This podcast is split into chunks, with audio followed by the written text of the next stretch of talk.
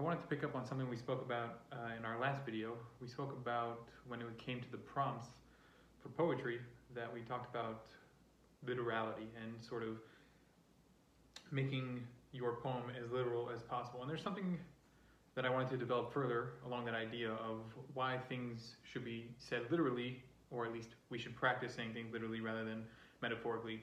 Oftentimes, right, when we consider language itself, this is a Platonic idea, you know, 3,000 years old, been thought, thought about and talked about, and you probably even know it in your own life, right? Um, if you do a thought experiment, when you say the word chair to somebody else, then ask them to describe the word that you're uh, saying. So, for example, when I say chair, I think of four legs, I think of a back, I think of armrests, I think of wood.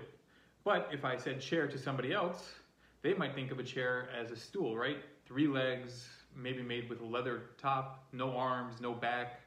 The idea here is that language itself is ephemeral or hard to define unless you really go into details, unless you really expound upon what it is you're referring to. And so when we talk about literality, what we're really trying to accomplish is the idea of details and the idea of specificity. Details equal specificity in this equation. And so what we're thinking about when we write poetry or stories or anything is how do we take the reader, transport the reader into our own experience of the piece or our own experience prompting the piece or our own experience creating the piece, right? There's a lot of different aspects to a work of art and the whole point is to entertain the experiencer or the reader or you know whoever's viewing the piece of art, but to not only have them experience their own way, but to sort of experience their own way based on how we experience that thing. Um, and so when we're talking about literality and specificity, what we mean is details.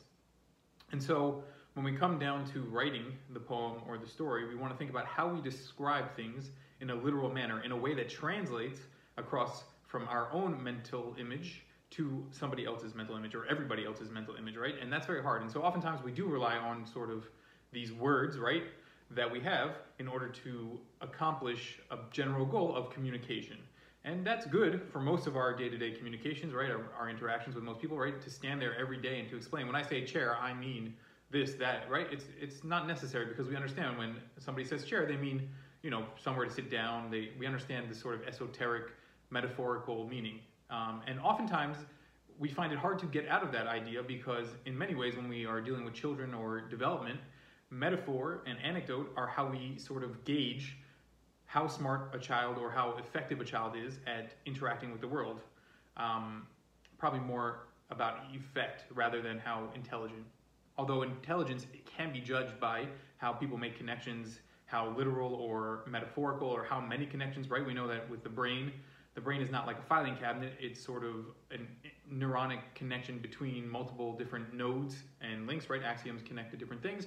And really, what creates memory and knowledge is the idea of making more connections within the brain, right? When you connect one thing to another, it's not as good as when you connect one thing to two other things, and those two other things to two more things, right? You're creating these neural networks, um, and we sort of build these metaphors within our own brain in order to help us understand the world. And so, oftentimes, when we approach our own work, that's how we approach the language and the art form that we're working in, right? We think of connections, we think of metaphor, we think of um, building ideas across time through the use of other people's ideas or language or experience. This is definitely where we are going to go, but to start, you want to sort of think of an internal framework and build your own base based on how you think things connect and how you think things are. Not how things might be, not how things should be, not how things could be, not how things were, how they are in this very moment. And right, that comes back to our idea of creating that moment for yourself and therefore creating the moment for the experiencer, the viewer, the reader, whoever. So, we're going to talk about more literal ideas and how to build that literality because I think it helps cement the idea that you are in control of the world or the work that's in front of you. And not only are you in control of it, you should define it. And when you define those terms and define the piece, that sort of allows for the experience of other people to infiltrate, right? The more specific you can be, the easier it is for somebody else to come in and say, oh, I understand that. Because a general thing, right, when we talk about love, I have no idea how love works for somebody else. I know the concept of love, but how love translates, right? What is it an act, right? We know about the five love languages. Is it acts of service? Is it you know uh, words of affirmation? Is it what what is love to somebody? And so our job is to define those terms and to define that experience within the work that we're working on, that we're writing. And so we want to keep working on that. And some here will be some examples and some techniques to help build those ideas of literality and specificity through example creation using language that is specific to the thing itself that you're working on. Not only will there be examples, another sort of reason to focus on this is because by doing this exercise, you actually make your language better.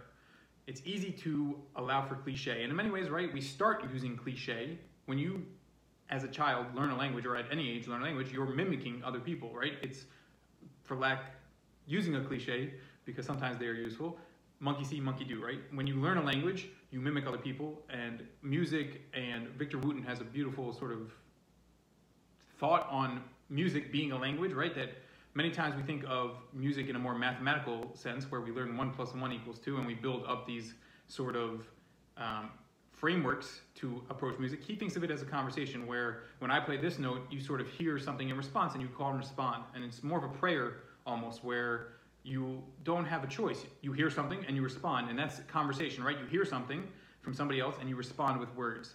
Um, and that's really two different approaches to literature in general, which is a whole subtopic, right? Do you start with the fundamentals or do you start with mimicry and how does that work and how do you explain and how do you build?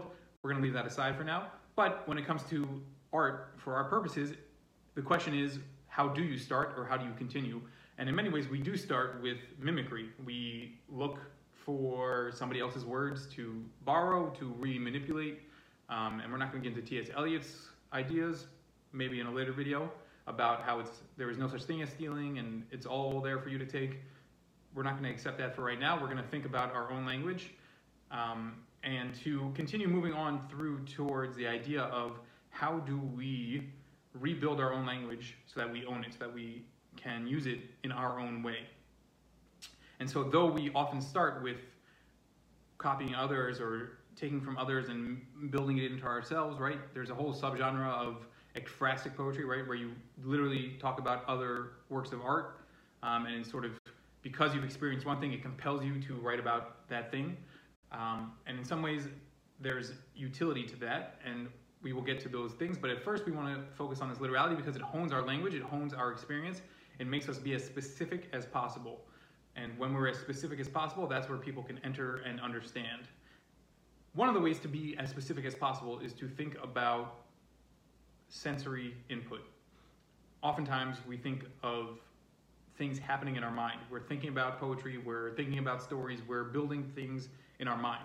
But really, you experience the physical world through physical experience, right? Through sensual, sensory experience. And so that means obviously the five senses are involved. And so what you want to think about is how do you describe those senses within a moment? So you could take even a quote unquote boring moment and make it very, very interesting if there's different things going on sensory wise. It could be you're sitting on a bench outside and all of a sudden there's a weird gust of wind that feels cold, right? Obviously, I'm not trying to write the poem now, that would not be a good image. But the idea is that we are building literal moments into interesting moments. Not only are they literal, they're also interesting because, again, a literal moment, um, in some ways, you'll never be a photographer. You're never going to be able to capture the moment literally, right? A photographer, a painter, painter maybe less so, but at least visual imagery can capture that moment in a certain way. But even a photo doesn't tell you how cold it was necessarily, right? You can look for hints, but you can't feel the cold. That's the beauty of writing, actually, is that while it can't necessarily show you what's happening right in front of your eyes, it can create a mental image, which is back to that Platonic idea of why language itself is very complex and why it holds such a high regard in so many religions and ideas, right? That language itself is the building block of consciousness and experience that we only have language to sort of build reality.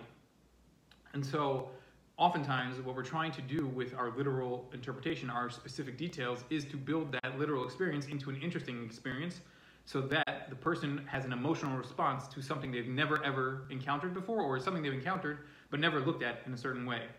And so, we want to think of literal language as the ability to project specific emotional, physical, content into somebody else through the medium of language. And that will allow for people to experience and enjoy, enjoy in a technical sense, what you're doing on the page or even what you're saying to them. Once you build this rubric, this base of literal language and sort of being as specific as possible as you can, don't overdo it in the sense of you don't have to describe every little thing that happens. In some ways, you focus on one specific thing that happens. So if you're sitting on a bench, you can't talk about all five senses, talk about one sense, which is feel. You can describe the other four sort of sensory inputs. You can describe what's happening around. You can describe a lot of things. But once you start overwhelming with details, right, each thing has 15 lines about the details, it sort of does get repetitive and boring. So focus on sort of one sensory input and explore that literal, uh, that literal experience and what does that language sound like and feel like and how does it taste in your own mind and then figure out how you want to use that literal experience to create that same sensory reaction in somebody else. And so that's going to be the prompt for today, which is to, in poetry, fiction, nonfiction, is to create an interesting experience using literal descriptions. And this is very similar to the poetry prompt from last time, but it's a little different in that you can build in story, you can build in characters, you can build in other things, but focus on one specific thing, one specific sense that's occurring during that moment and build that into an interesting experience so that somebody else can enter and appreciate it. Hopefully that helps you write, and I'm looking forward to reading what you've created. You can post it below. You can send it to the Jewish Literary Journal to be considered. Um, and hopefully, if you enjoyed this video, you rate, share, and subscribe. Thank you. See you next time.